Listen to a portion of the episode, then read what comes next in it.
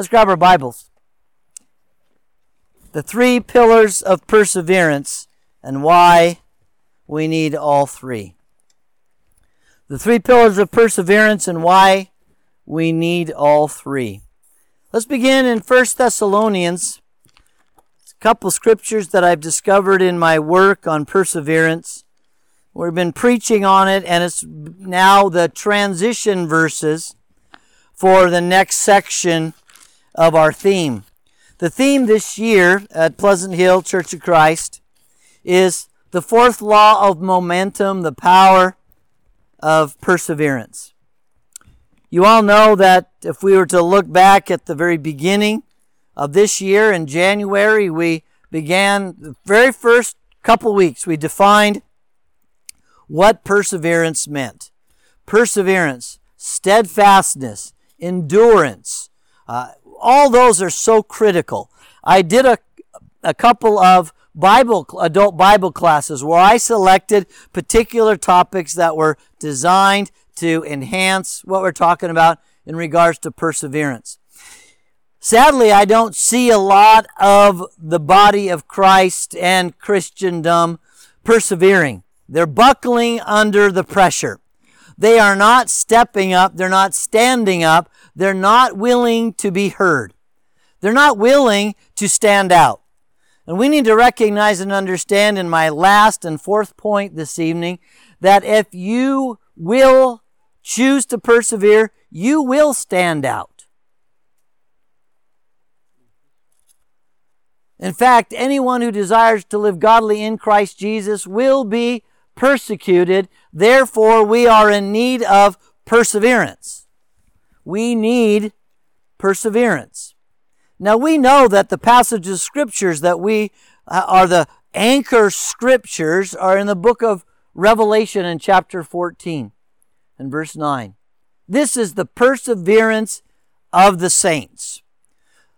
And if you've done a careful study of Revelation, you know the scriptures are clear. And I could not speak this at Pleasant Hill with the women in the audience because they'll freak out. But it says that there's going to be a time when we're not going to be able to buy or sell because we are Christians. There's going to be a time where Christians will be martyred. It says that the false prophet and uh, false, the first beast is government, world government. The second beast that comes out of the sea is the false prophet. And working together, they will shut down the Christian's ability to be able to provide. And it says that Christians are going to be hunted down and killed. You look at it. Revelation chapter 13 and chapter 14.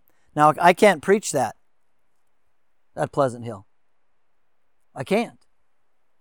Doesn't need to be preached. Right here, right now so you men will stand up. Right here, right now, so we will stand up. And we'll give an example to our sons and daughters. Now, I don't mean you we go looking for a fight. That's not what I'm talking about. You stand up for Christ Jesus, and the fight will come looking for you. Jesus wasn't looking for a fight. The fight came looking for him. Paul wasn't looking for a fight, but the fight came looking for him. Stephen wasn't looking for a fight, but the fight came looking for him. Timothy didn't go looking for a fight, but a fight came looking for him. Because those men decided, I'm going to live all the way to the last breath for Jesus Christ. And I am not gonna, as I've talked about before, cower in the shower or hunker in the bunker. I am going to stand up for my convictions. Again, we don't have to go Bible thump. We just live the life and we choose, according to biblical standard, how we're going to live. Now, people are going to see hopelessness abound. One of the great pillars of the foundation, the great pillars for perseverance is hope. We need to have rock solid hope. Knowing, as we just learned in our Bible class, that when difficult times come and we have persecution and affliction in our life, God has allowed that. And we're not going to be angry at God, and we're not going to fight against God. We're going to embrace that as God allowing that for us, and if we will stand, God will use us. So we need to know these three pillars. Because persecution is guaranteed to some degree to every generation of Christian. And I believe if you've been mindful and watchful, you know that world government is emerging unashamed.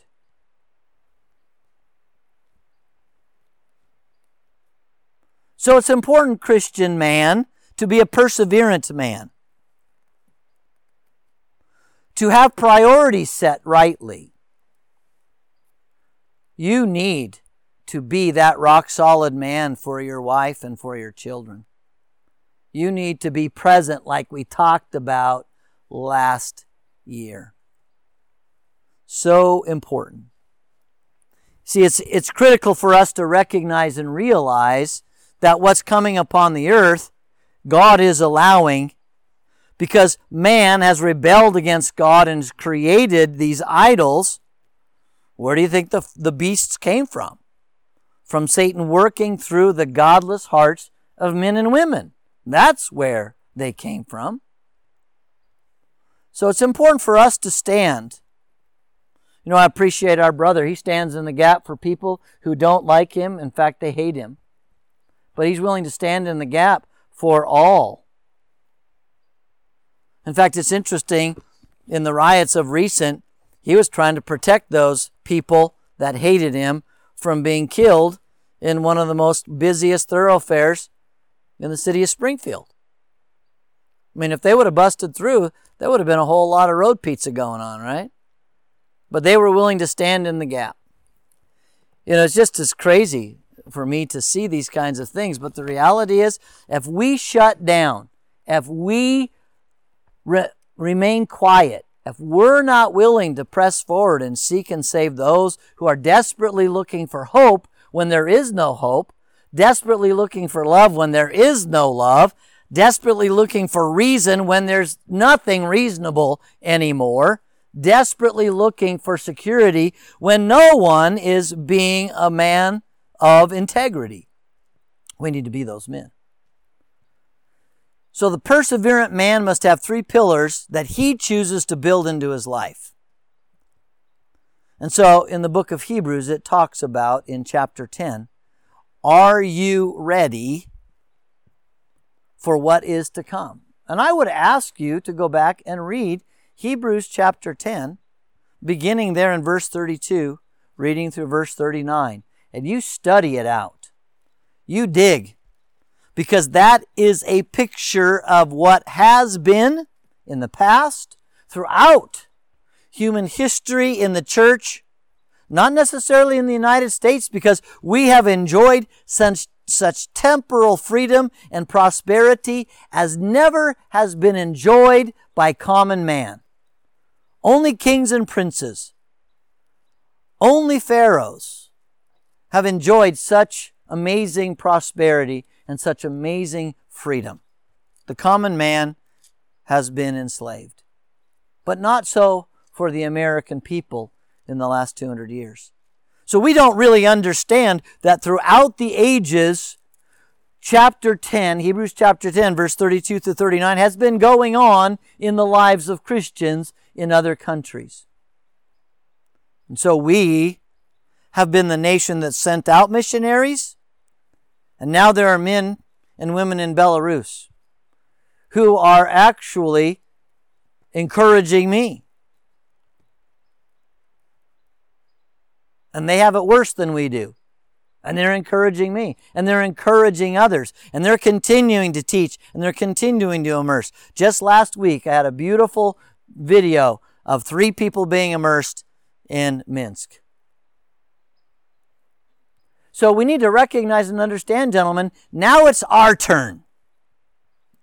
Now it's our turn. And you have to decide if you're that man.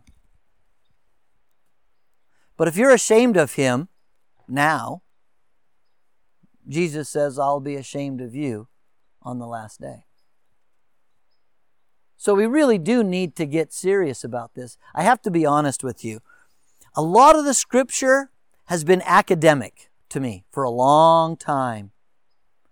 You know, Paul going into Philippi and and and winning that that Jewish family by the riverside, you know, Lydia, and then casting out a demon in a little slave girl, and then her her owners got mad and turned the city against Paul and Silas and throwing them in the prison, beating them ruthlessly in the inner prison, as has been shared, just nasty, how vile that was in the inner prison. And what was he doing? He was singing praises to God. His mindset was such that he was a gentle man. If you were listening to the lesson I did not last Sunday, but the Sunday before during adult Bible class, we need to be gentle men so that when those things happen to us, we will not be angry at God, but we'll receive them as God allowing us to prove who we are. So that we'll be singing praises to God so that the jailer will listen and know that we are not normal men. We are not mere mortals, but we are sons of God, men of integrity. We serve not the God of this world, we serve the God who's created all things. He is our one and only sovereign. Gentlemen, that jailer and his family are in heaven because that man chose to be perseverant in doing what was right, in embracing what came, not with anger, not with frustration, not cursing God. Job never cursed God. He embraced it and continued to speak truthfully, even though his wife was neglect and all his children were gone. He stood his ground and God returned the blessing. So we need to recognize, brethren, in this introduction that these three pillars are critical. And then we're going to close with some pretty stout scripture for stout men who can receive it and decide I will be a man perseverant until my last breath. Now, I've never served in the military. I know that you have, Davy. And when the shooting starts is when you really find out what a man is made of. You don't really know until the shooting starts. You don't really know until the jail comes. You don't really know until the, the, the slap down comes. You don't really know until, you know, the beatings come. You don't really know until the re-education camps come. You don't really know until you're disappeared. You don't really know what kind of man you're going to be. But you need to resolve in your mind that you're going to be the perseverant man. Because did God use Paul consistently when he chose to persevere through all sorts of horrible things? He turned the world upside down. And some people say, well, Stephen didn't really get much of a start. He only got to do one sermon what Stephen did in that one sermon rocks the Christian world for those who want to look at that perseverant man. He only preached one sermon that I'm aware of, that is recorded anyway. I'm sure he preached others, but that one was an awesome sermon that has given us really what we need for loving our enemy even to our last breath. Amen. So get that one in your brain locked in. So now let's look at these three. We're looking at 1 Thessalonians chapter 1 verses 2 through 4. Listen to what Paul says to this church. We give thanks to God always for all of you, making mention of you in our prayers, constantly bearing in mind, number one, your work of faith. Number two, labor of love. And number three, steadfastness of hope in our Lord Jesus Christ in the presence of our God and Father. It's pretty amazing when we take a look at that. We see him praising God because they have a faith and a love and a hope that are unchanged. Now I want you to jump with me now to Second Thessalonians chapter 1 and after this letter of encouragement to them, Listen to what he says to them in his second letter. It's absolutely amazing, beginning in verse 3. Paul says, We ought always to give thanks to God for you, brethren, as is only fitting, because your faith is greatly enlarged. Remember the works of faith he was praising for them in his first letter. And now they're greatly enlarged. In other words, in times of horrible persecution, they didn't shut down, they abounded in their faith. That's not typical of what we would see today. What we see today is people shutting down, closing the curtains, and wimping out. Not staying the course, not preaching, not teaching. It's so important for us to recognize that this is our standard. This is our picture. Reading on, it says, And the love of each of you toward one another grows ever greater. Therefore, we ourselves speak speak proudly of you among the churches of God for your perseverance and faith in the midst of all your persecutions and afflictions which you endure. Now, if you've been listening to the last two Sunday mornings, you're going to remember that we've used these last, actually the last two, and we're going to do the last one this coming Sunday. You know what's really amazing? These people were spiritually conceived in affliction and persecution. Paul and Silas brought the persecution with them from Philippi. And they brought it right in, not wanting to, but they were followed there and they were persecuted. And these people were becoming Christians. And as you look at Acts 17, as we looked at before, they came in and they turned that city upside down. There was a riot and they physically, with great force, grabbed young Christians, thinking that they had been housing Paul and Silas. And they brought them before the mob. You ready for that? They didn't know if they were going to live or die.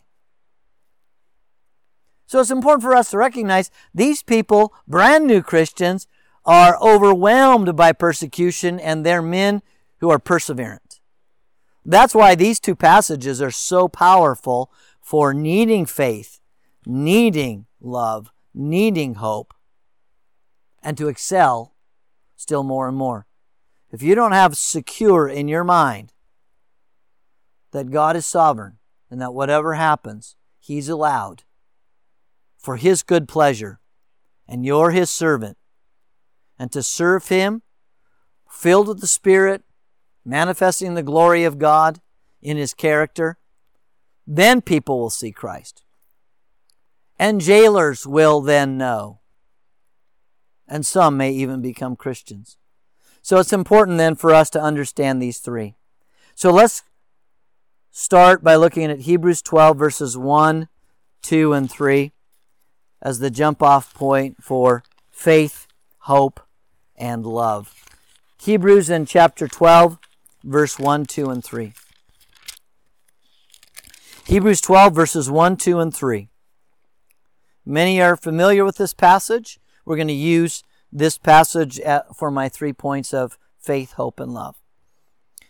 Therefore, since we have so great a cloud of witnesses surrounding us, let us also lay aside every encumbrance and sin which so easily entangles us, and let us run with endurance the race that is set before us, fixing our eyes on Jesus, the author and perfecter of faith, who for the joy set before him endured the cross, despising the shame, and sat down at the right hand of the throne of God. For consider him who endured such hostility by sinners against himself, so that you will not grow weary and lose heart.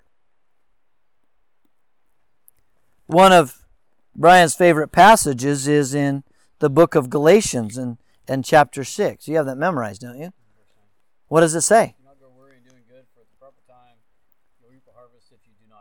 Yes. And that's NIV, but yeah, if you do not grow weary. Yes. Okay? I like to don't give up. Don't give up. Yeah, absolutely. Don't grow weary. Don't give up. Persevere. The person who gives up doesn't persevere. He doesn't endure. He doesn't remain faithful. You keep working at doing good and you'll stand out. Now, point number one. The faith of Christ must be our faith.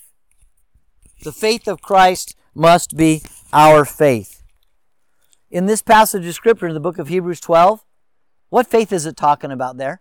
Go back and look at it again. What faith is being spoken of there? It's the faith of Christ. He's the author and perfecter of faith. Whose faith? We're supposed to look to Him, the author and perfecter of faith. Whose faith? His faith is to be our faith. I want you to look with me in Galatians in chapter 2 and verse 20. Galatians chapter 2 and verse 20. The faith of Jesus Christ needs to be our faith. Galatians chapter 2 and verse 20. And Blake, I'm really glad you're here tonight. I'm going to have you read that passage of scripture, Galatians chapter 2 and verse 20 in the King James. It's different than in the modern translations. It was translated correctly. The modern translations were not. So please listen. You can read along in yours, and there's going to be a substantive difference between your Bible and this translation. Would you like to read that real loud, please? Why don't you come over here and read it in the microphone? Because I want the folks that are listening to hear this. I am crucified with Christ, nevertheless I live. Okay, let me start over. Okay. I am crucified with Christ, nevertheless I live, yet not I, but Christ liveth in me. And the life which I now live in the flesh, I live by the faith of the Son of God, who loved me and gave me for himself, himself for me the faith of Christ. He lives by the faith of Christ. Where are you going to see Christ's faith manifested? Where are you going to see it?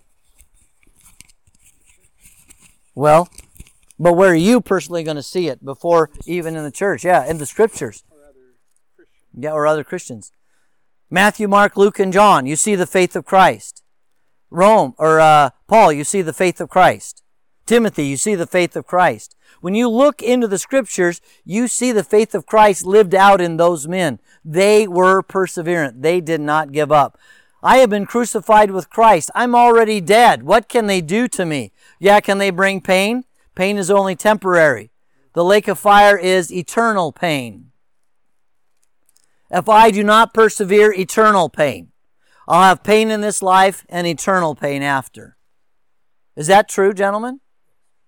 So pain in this life is only temporary if you choose to be perseverant. If you choose not to be perseverant, the pain will be internal, eternal, and exponentially more painful. Gentlemen, I'm just sharing with you the truth. Again, I can't share this with the ladies down home. Unfortunately, I think they're going to learn it. But the reality is, is right now they can't receive it. And honestly, I don't think a lot of men can receive it. I hope that you can. I hope that you can.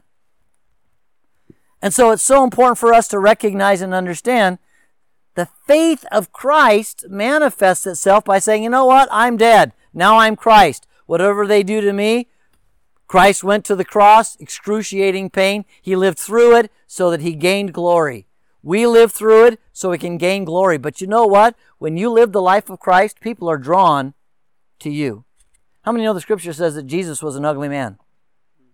Scripture says Jesus was an ugly man. There was nothing in his physical appearance that would cause people to be drawn to him. That's what it says. He's not on the cover of GQ magazine. Absolutely not. And I have never been on the cover of GQ magazine, and I'm pretty confident that that will not happen. Okay? It just won't. Uh, may Jeremy maybe, but not me. so, so, so going back to Galatians two and verse twenty, take a look at that again in the New American Standard. They they tweaked it pretty nasty, unfortunately. By the way, if you get down into the Greek, verse sixteen and seventeen talks about the faith of Christ by which we're justified, by which we are sanctified. In the book of Romans, in chapter 3, it talks about the faith of Christ by which we are justified and by which we are sanctified. It's the faith of Christ that will carry us through to and through our cross into glory. And so it's important, gentlemen, that we possess the faith of Christ. I have been crucified with Christ. It is no longer I who live, but Christ lives in me. And the life which I now live in this body, I live by the faith of Christ, the one who loved me and delivered himself, himself up for me. I'm going to deliver myself up for him. So that we will walk in that faith. And so, starting out, the faith of Christ, the race, the runner, and the rule. The race, of course, is for those who will run by the faith of Christ. The runner is found there in Hebrews chapter 12. Take a look at Hebrews 12. Go back to Hebrews 12, chapter 2, or Hebrews chapter 12, uh, verse 2, and the first part of verse 2 in Hebrews 12. The first part of 2 says, Fixing our eyes on Jesus, the author and perfecter of faith, who for the joy set before him endured the cross, despising the same, and sat down at the right hand of the throne of God. Notice it says, The race set before us. The race set before us. We need to fix our eyes on the race set before us. You know what the race set before us is? The life of Christ. How many of you ever been uh, in any kind of long distance running? I didn't think so. You've been in some? I know. I know. Good cross country. Excellent. Is there a race that is set out before you run? Yeah. They set it out for you, and you got to run that race. Otherwise, you don't get the prize. Right? In skiing, I know in skiing, they set the course. They let you run the course a few times until you race. But if you don't hit every gate, you don't win the prize. I mean, if you don't go within every gate, you don't win the prize. You have to run according to the race that is set before you. The race that's set before us is the very life of Christ that he lived by faith. You need to get into the Gospels, gentlemen. See how people treated, how Jesus treated people. You need to see how he did that. That's the race. You need to see how Jesus endured persecution against himself. That's the race. Oh, by the way, gentlemen, can I encourage that when you read the Psalms, that you read them daily? And when you read the Psalms, you read them as if you're listening to Jesus speaking about himself. The vast majority of the Psalms are actually Jesus speaking through David or the writer of the Psalms. When you start listening and you start looking at the passage in the books of Psalms like that, you're going to hear Jesus speaking about his life. Did you know the Psalms say that from a child, from childhood, in the Hebrew that means before 12 years old, he was mistreated by his peer group. And throughout his life, even before he was baptized on his, uh, at 30 years old, he was treated poorly. He was that outcast in school. He was that geek. He was that kid that nobody wanted to hang with because he was weird, because he knew the Bible, because he was quoting scripture, because he wanted to hang with his dad so that he could be a good son. He was that guy. The guy that I used to make fun of when I was the cool man in school. That's who Jesus was. And yet Jesus grew into a man that cared about others more than he cared about himself. Is that who you are? You see, we need to look to Jesus, the author and perfecter of faith. People are going to mistreat us wherever we go when we stand up for what's right. And he did stand. He never sinned. When he transitioned into, into adulthood, by the way, how many of you know from a psychology standpoint, from a physiology standpoint, things start to change in a, the human body and the human mind at 12 years old. Many of you know what I'm talking about. The hormones kick in 11, 12, 13, and the physical anatomy and the psychology of the person begins to change. By the time they are 20, 18, 19, and 20 years old, those things are now fully in force. You can grow in wisdom, but those things are there. And so there is a time when you transition from childhood to adulthood. He never sinned. We don't know when he transitioned into adulthood. When he was 18? When he was 19? When he was 20? He was baptized when he was 30. What was he doing all those years so that at 12 years old he could be in the temple telling the scribes and the doctors of the law what the scripture meant. What was he doing? He was that nerd that was in his Bible every day. He wasn't a nerd when he was talking to the doctors of the law, and they were amazed. They were amazed. And he gave himself, from the moment he transitioned into adulthood, he gave himself to serve God with every thought and every word and every action. You're saying, well, that counts me out. No, it doesn't. When you are immersed into Christ as an adult, you are granted the mind of Christ. You are granted the Spirit of Christ, and you're given everything that you need for life and godliness. You can now walk in the newness of life in the faith of Christ. Now, brethren, I want you to take a look at the rule. What's the new rule of the faith of Christ? Our faith must be mere image. Here's the rule. Go back with me to the book of Galatians in chapter 6. Good evening, gentlemen. It's great to see you tonight. Galatians in chapter 6. And many of you have heard this before, but let me repeat it. Many times Peter says, in fact, in 1 Peter he says three times, it's good that I'm reminding you of these things. So I have only done this uh, more than three times, but that's okay. Galatians in chapter 6, verse 15 and 16. This is a tremendous passage of scripture that has been misunderstood for a long time. It talks about the faith of Christ. When we take a look at this, it says in verse 15, it says here, starting uh, where he says, For neither is circumcision anything, nor uncircumcision, but a new creation. And those who will walk by this rule, peace and mercy be upon them in the Israel of God. For those of you who've done your own work to check me out, and if you haven't done your own work to check me out, I want you to check me out now. Does this passage actually say, verse 16, and those who will walk, live, by this rule, this standard, the standard that we are now new creations, created in the image of Christ, with the power of His Holy Spirit, and given everything that we need to have the faith of Christ through His Word, that now we can receive peace and mercy. See, the new creation standard is faith working through love. How do I know that? Go to Galatians chapter 5 and verse 6. Galatians 5 and verse 6. Jeremy, could you read that real loud? You have New American Standard? Okay. For in Christ Jesus, neither circumcision nor uncircumcision means anything, but faith working through love. So, in Christ, there's a new standard. Outside of Christ, circumcision means something. Uncircumcision means something. But in Christ, that's all gone. There's a new creation. There is a new standard. And what is it? Faith working through love. Faith working through love. Do you remember what the apostle Paul said in 1 Thessalonians in chapter 1? Or excuse me, 2 Thessalonians chapter 1 verse 3 and 4? What did he say? Go back and look. It's so important. Faith working through love. What is it?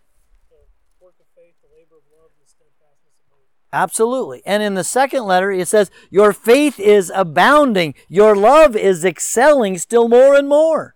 In other words, in persecution, it's growing. The faith of Christ is growing in them. The love of Christ is growing in them. That's why Jesus hanging on the cross could say to that thief who was trashing him, just verbally trashing him, when he changed his mind, he said, Today, yes, today, you'll be with me in paradise. He forgave that guy. The very guy that was trashing him and trying him to, to, to get him to get off the cross. Save us and save yourself if you're the Christ. And then he could say that for the soldiers, and he could say that for all of those scribes. We are able to say the same thing if we what? Walk speak, breathe, think, live as Christ lived, and we are able. So we need to establish the faith of Christ fully in our lives. Because the devil is unrelenting. He's going to keep pounding. He's going to keep pounding. He's not going to let up until you breathe your last. And then he's lost if you're the perseverant man. Now, what about hope? What is hope? Well, turn with me to the book of, of um, Hebrews and chapter 12 and verse 2. Hebrews chapter 12 and verse 2.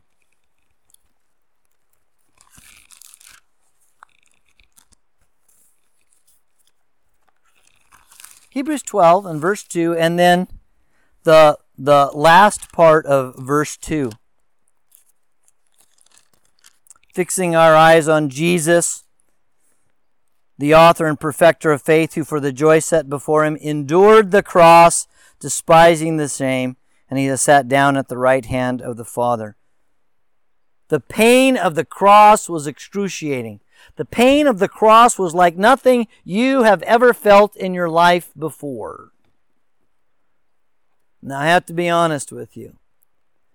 Some of the things that have been done to Christians in times past, after Jesus endured such hostility by sinners, are absolutely sickening. You don't have to look too far in literature to see what was done to Christians. And so we need to have a faith that's going to endure through those things. Now I know that Davy was in in Vietnam, and some of the things that were done to our soldiers if they were captured by the Viet Cong in the torture was absolutely unspeakable.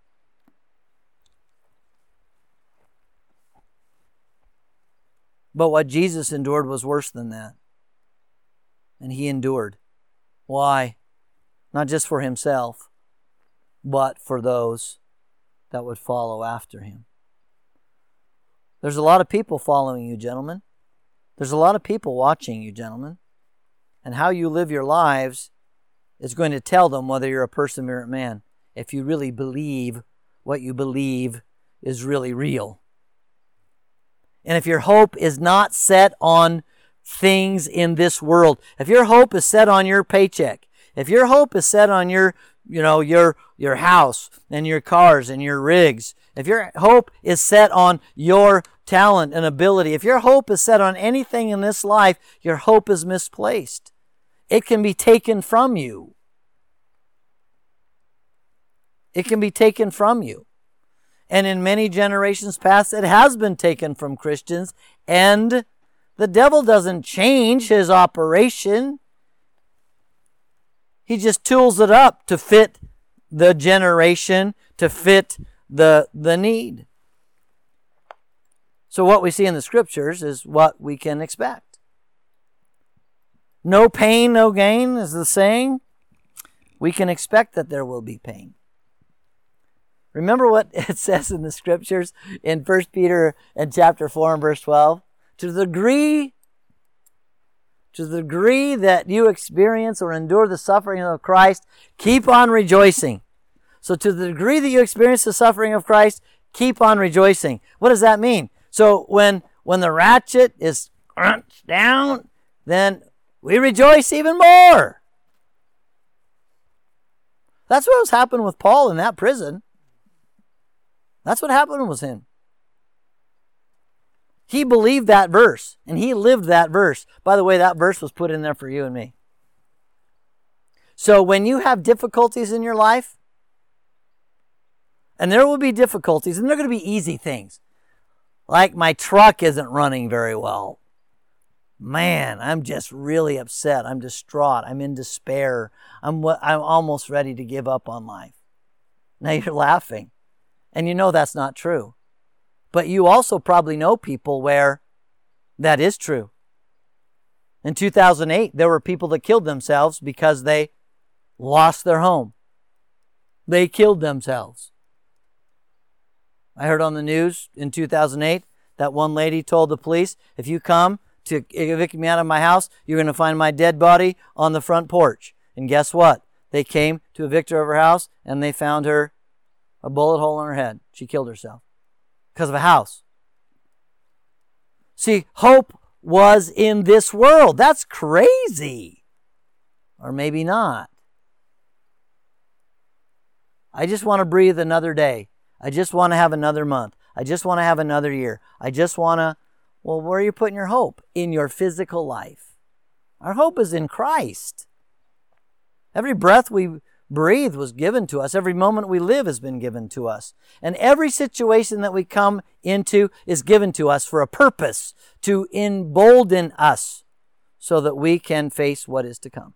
So when the challenges come, don't wimp out. Go, okay, I need to learn something from this. Consider all joy, my brethren, when you encounter various trials. Why? So that the testing of your faith produces endurance. Yes, let endurance have its perfect result, that you may be what? Perfect. In every way, strengthened in every way. We are given these opportunities to strengthen. So when things don't go our way and we start complaining, stop!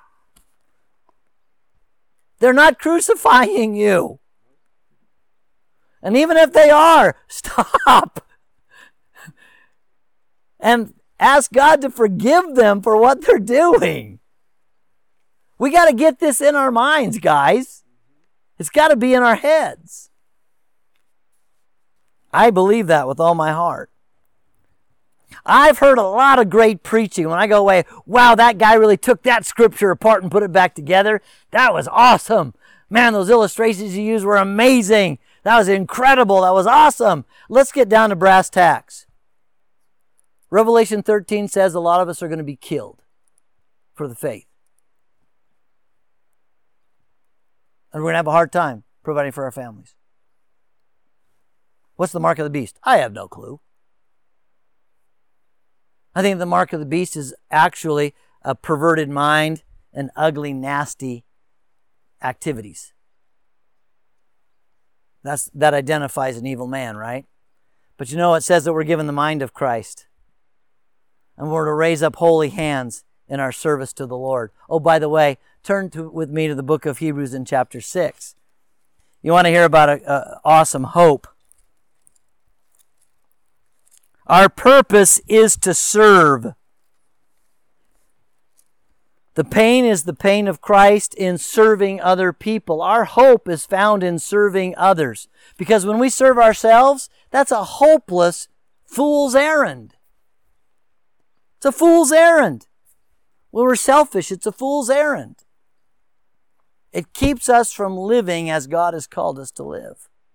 So we will not lay our lives down for those around us. What does it say here in Hebrews chapter 6? Take a look uh, in verse 9. He makes a statement about those people who, who give up. He says here, But beloved, we are convinced of better things concerning you and things that accompany salvation though we are speaking in this way. Look at verse 10. For God is not unjust so as to forget your work and the love which you have shown toward his name in having ministered, served, and in still ministering, in still serving to the saints. And we desire that each one of you show the same diligence in serving the saints so as to realize the full assurance of hope until the end, so that you will not grow sluggish and be imitators of those who through faith and patience inherit the promises. Our full assurance of hope is that we're living just like Jesus Christ by his faith. Then we can know for certain that when we enter into heaven, we're going to hear, Well done, thou good and faithful servant. Enter into your rest. For I was hungry and you gave me something to eat. I was thirsty and you gave me something to drink. I was a stranger and you invited me in. I was in prison and you visited me. I was sick and you came to me. And those people are so busy about doing the right thing because that's living the life of Jesus. They'll say, Lord, when? When? When did we do those things? When you did it to the least of these, my brothers. Hebrews chapter 10 and verse uh, 10 and 11. When he did it to the least of these, my brothers, you're doing it unto me.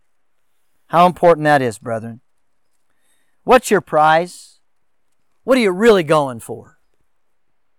What are you really going for? Some preachers go for a big church. Big church, man. I got 5,000 people coming to my church. There's a problem in that statement. okay. There's a whole bunch of problems, a whole bunch of that statement. I have 5,000 coming to my church. Well, that's all messed up. That's totally messed up. Isn't it? You know, what matters is is that people are brought to Christ and as they assemble with you, they may move and assemble other places. That's what really matters. But you know what the prize is? The prize is heaven. Philippians chapter 3. Philippians 3.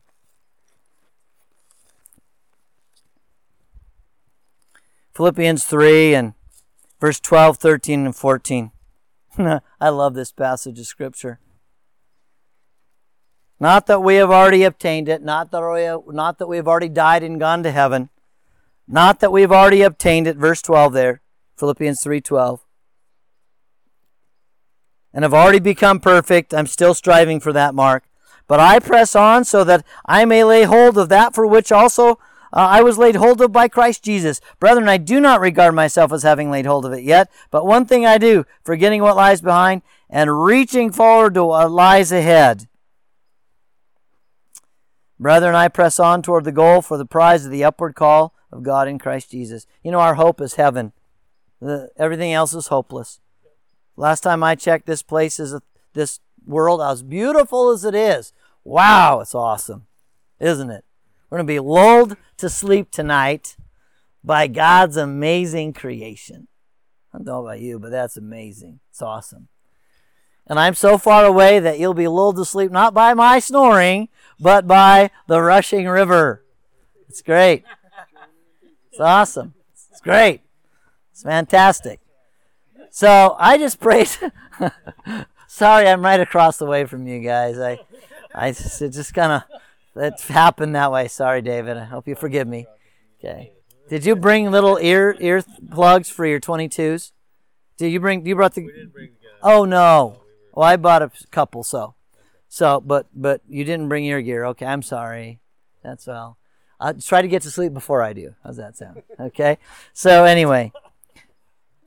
So finally, our hope needs to be only in heaven, only in salvation granted to us by Christ Jesus. The last, of course, is love, and that's the greatest of all.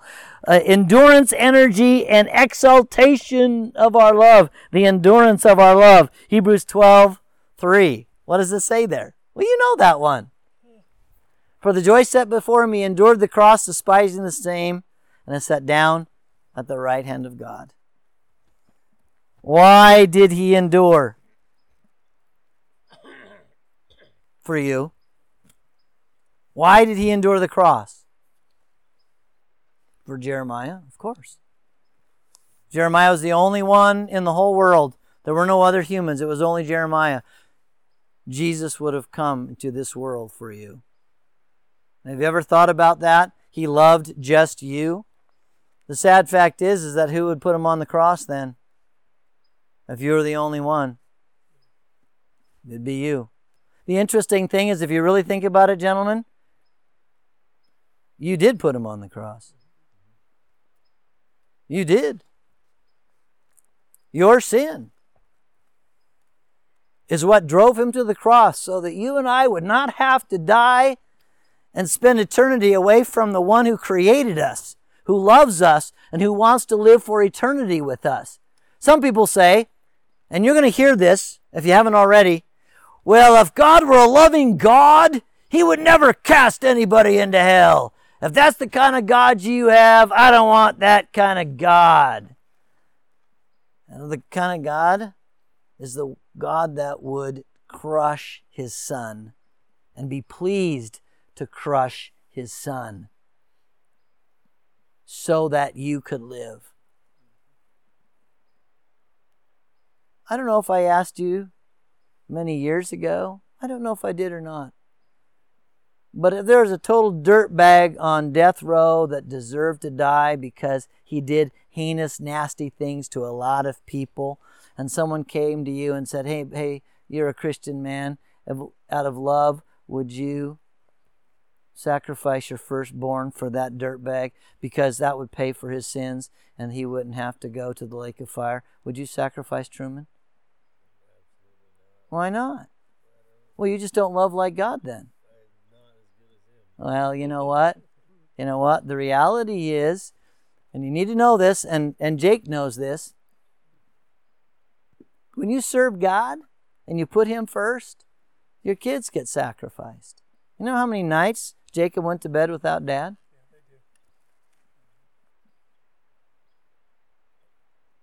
Because I was working with people that ended up hating my guts. I sacrificed that boy. But I would not put him on a cross to die for some dirtbag. But I would sacrifice my life and I would sacrifice my relationship with Jacob so that I could reach someone who was worthy of eternal damnation, eternal death. That's a sacrifice, isn't it? Now I know you would never sacrifice Truman. Absolutely not. But as you lay your life down for Christ, as we lay our lives down for Christ, our sons see a man perseverant, a man dedicated to God a man who's going to make it. And those sons then have an example for us or for them that they'll follow in our footsteps as we're following the footsteps of Jesus Christ. And the footsteps of Jesus Christ lead to heaven. And your footsteps in the footsteps of Jesus Christ will lead our sons and daughters to heaven. If you're not perseverant, they won't get there.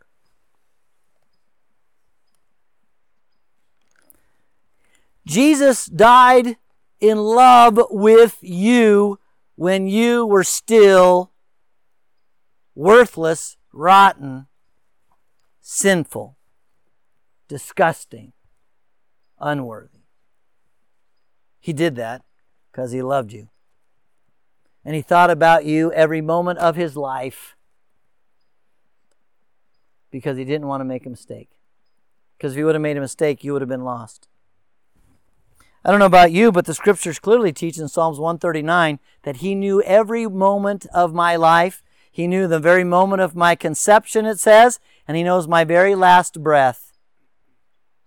And He died for every one of those moments and every one of those sins.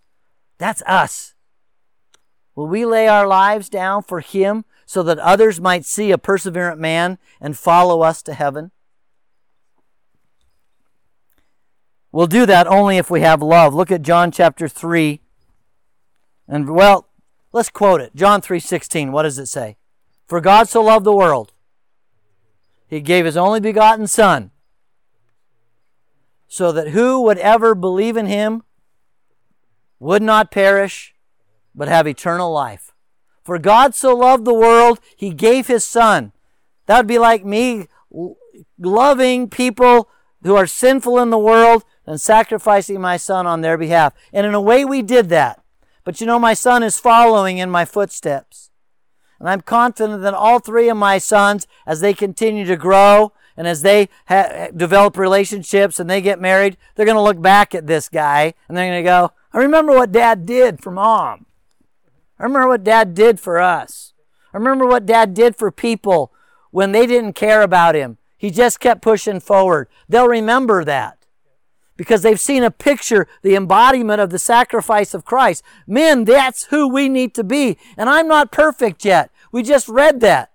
But this one thing I do, forgetting what lies behind and striving for what lies ahead. Will you walk with me as a perseverant man?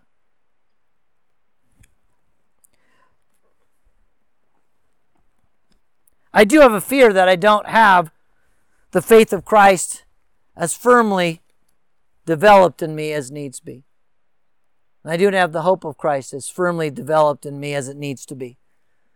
And I don't have the love of Christ so firmly developed in me that it needs to be. Because when the shooting starts, what am I going to do? Now it's already started. There's been a whole bunch of times where it's right, Jake. You've seen it. okay? Okay, so those times were given to me, thankfully, to grow.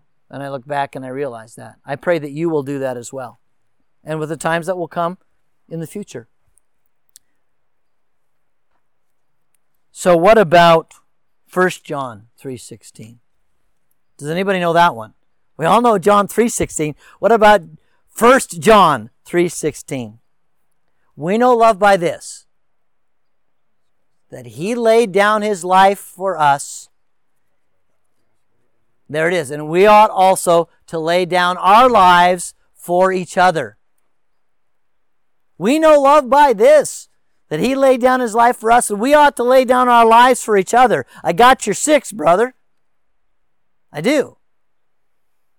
See? I love your story. I'm glad I've been a part of it. It's pretty cool. So it's important for us to know that we need to lay our lives down for each other and more in times to come. Let me let me close this last uh, point before I bring the conclusion. The exaltation. 1 Peter chapter 4. 1 Peter and chapter 4. Verse 12 and 13.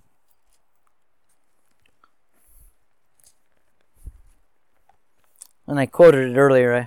Shame on me. I stole from myself. Beloved, do not be surprised at the fiery ordeal among you, which comes upon you for your testing, as though some strange thing were happening to you. But to the degree that you share the suffering of Christ, keep on rejoicing, so that also at the revelation of his glory you may rejoice with exaltation. And then it goes on to talk about, uh, and I think I I don't have to go there, but notice he's re- exalting in exaltation at what?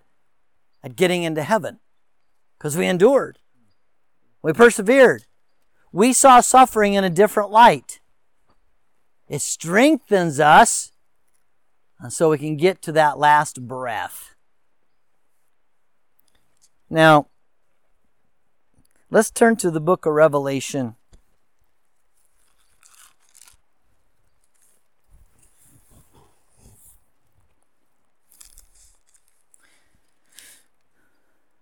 chapter 12 talks about the war, verse 7. And there was war in heaven, Michael and his angels waging war with the dragon. The dragon and his angels waged war and they were not strong enough and they were no longer, there was no longer a place found for them in heaven. And the great dragon was thrown down, the serpent of old, who is called the devil and Satan, who deceives the whole world. He was thrown down to the earth and his angels were thrown down with him. Then I heard a loud voice saying in heaven. Now listen to this. By the way, how many of you know that scripture teaches that if you've been immersed into Christ, for the right reason, that you were raised up with him and you were seated with him in the heavenly places. So right now, if you are in Christ, you're seated with him in the heavenly places. Your salvation is secure because you are in Christ, seated at the right hand of God. Even though you walk the earth, remember, I live by faith and not by sight. I have been crucified with Christ. It's no longer I who live, but Christ lives in me. And the life which I now live in this body, I live by the faith of Christ. He's in glory. I'm in glory. He has all power. He's given me all power. We are able to live this life that we're called to, but we need to go back to the scriptures to understand it. So now, what I'm about to read to you, I want you to process it in a little bit different way. Read what it says there in verse 10. The things that are said in heaven Remember, Satan's been thrown down to the earth. He's already here. He's the God of this world. He's the God, the principality of the air. He is here. He has dominion. We need to know that he who is in us is greater than he who is in the world because we're not of this world anymore. Let's read it. Verse 10 Then I heard a loud voice in heaven saying, Now the salvation and the power and the kingdom of God and the authority of his Christ have come. For the accused of our brethren has been thrown down, he who curses them uh, before our God day and night. And they overcame him, we overcame him by the blood of the Lamb, and because the word of their testimony, and they did not love their life, even faced with death. For this reason we rejoice, O heavens, and you who dwell in them. Who dwells in heaven? Who, who dwells in heaven? We do. We're rejoicing that we have overcome by the blood of the Lamb and by the great gospel proclamation. Notice what it says there. For this reason rejoice, O heavens, and you, Christian, who dwell in them. Woe to the earth and the sea, because the devil has come down to you, having great wrath, knowing that he has only a short time. Well, guess what, brethren? We're secure in heaven. That's what the scripture says. And if you're not sure about that, let's do one on one Bible study. We had begun the moving on to maturity, looking at what that means. Guess what? We're secure. And if you don't understand that, that hope isn't there. That faith isn't quite set yet. That love, that's the manifestation of the mature man, is not there. We need to come together, work together, study on our own, ask the questions, come alongside, say, I got struggles, build each other up, serve one another now because of this. So we know I am seated with him in the heavenly places. I'm going to make it. I'm a perseverant man. I'm walking by faith and not by sight. So when you hear the bad news, guess what? Yep. Devil's in charge. Oh, the beast that's coming out of the sea. It's world government. Yep. It's coming. Oh, but aren't you worried? Well, no. Because I'm seated in heaven. I've been given the power of Christ to overcome like he did. You know that he turned Rome on its ear? And you know, he turned the Jewish religion on its ear when he died. When did you die with Christ? When did you die with Christ? When you were crucified with Christ? When? When were you raised up with Christ? It's done.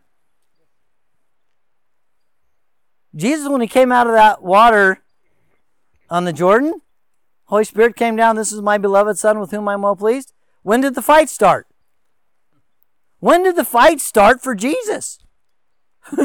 then. okay? So, guess what?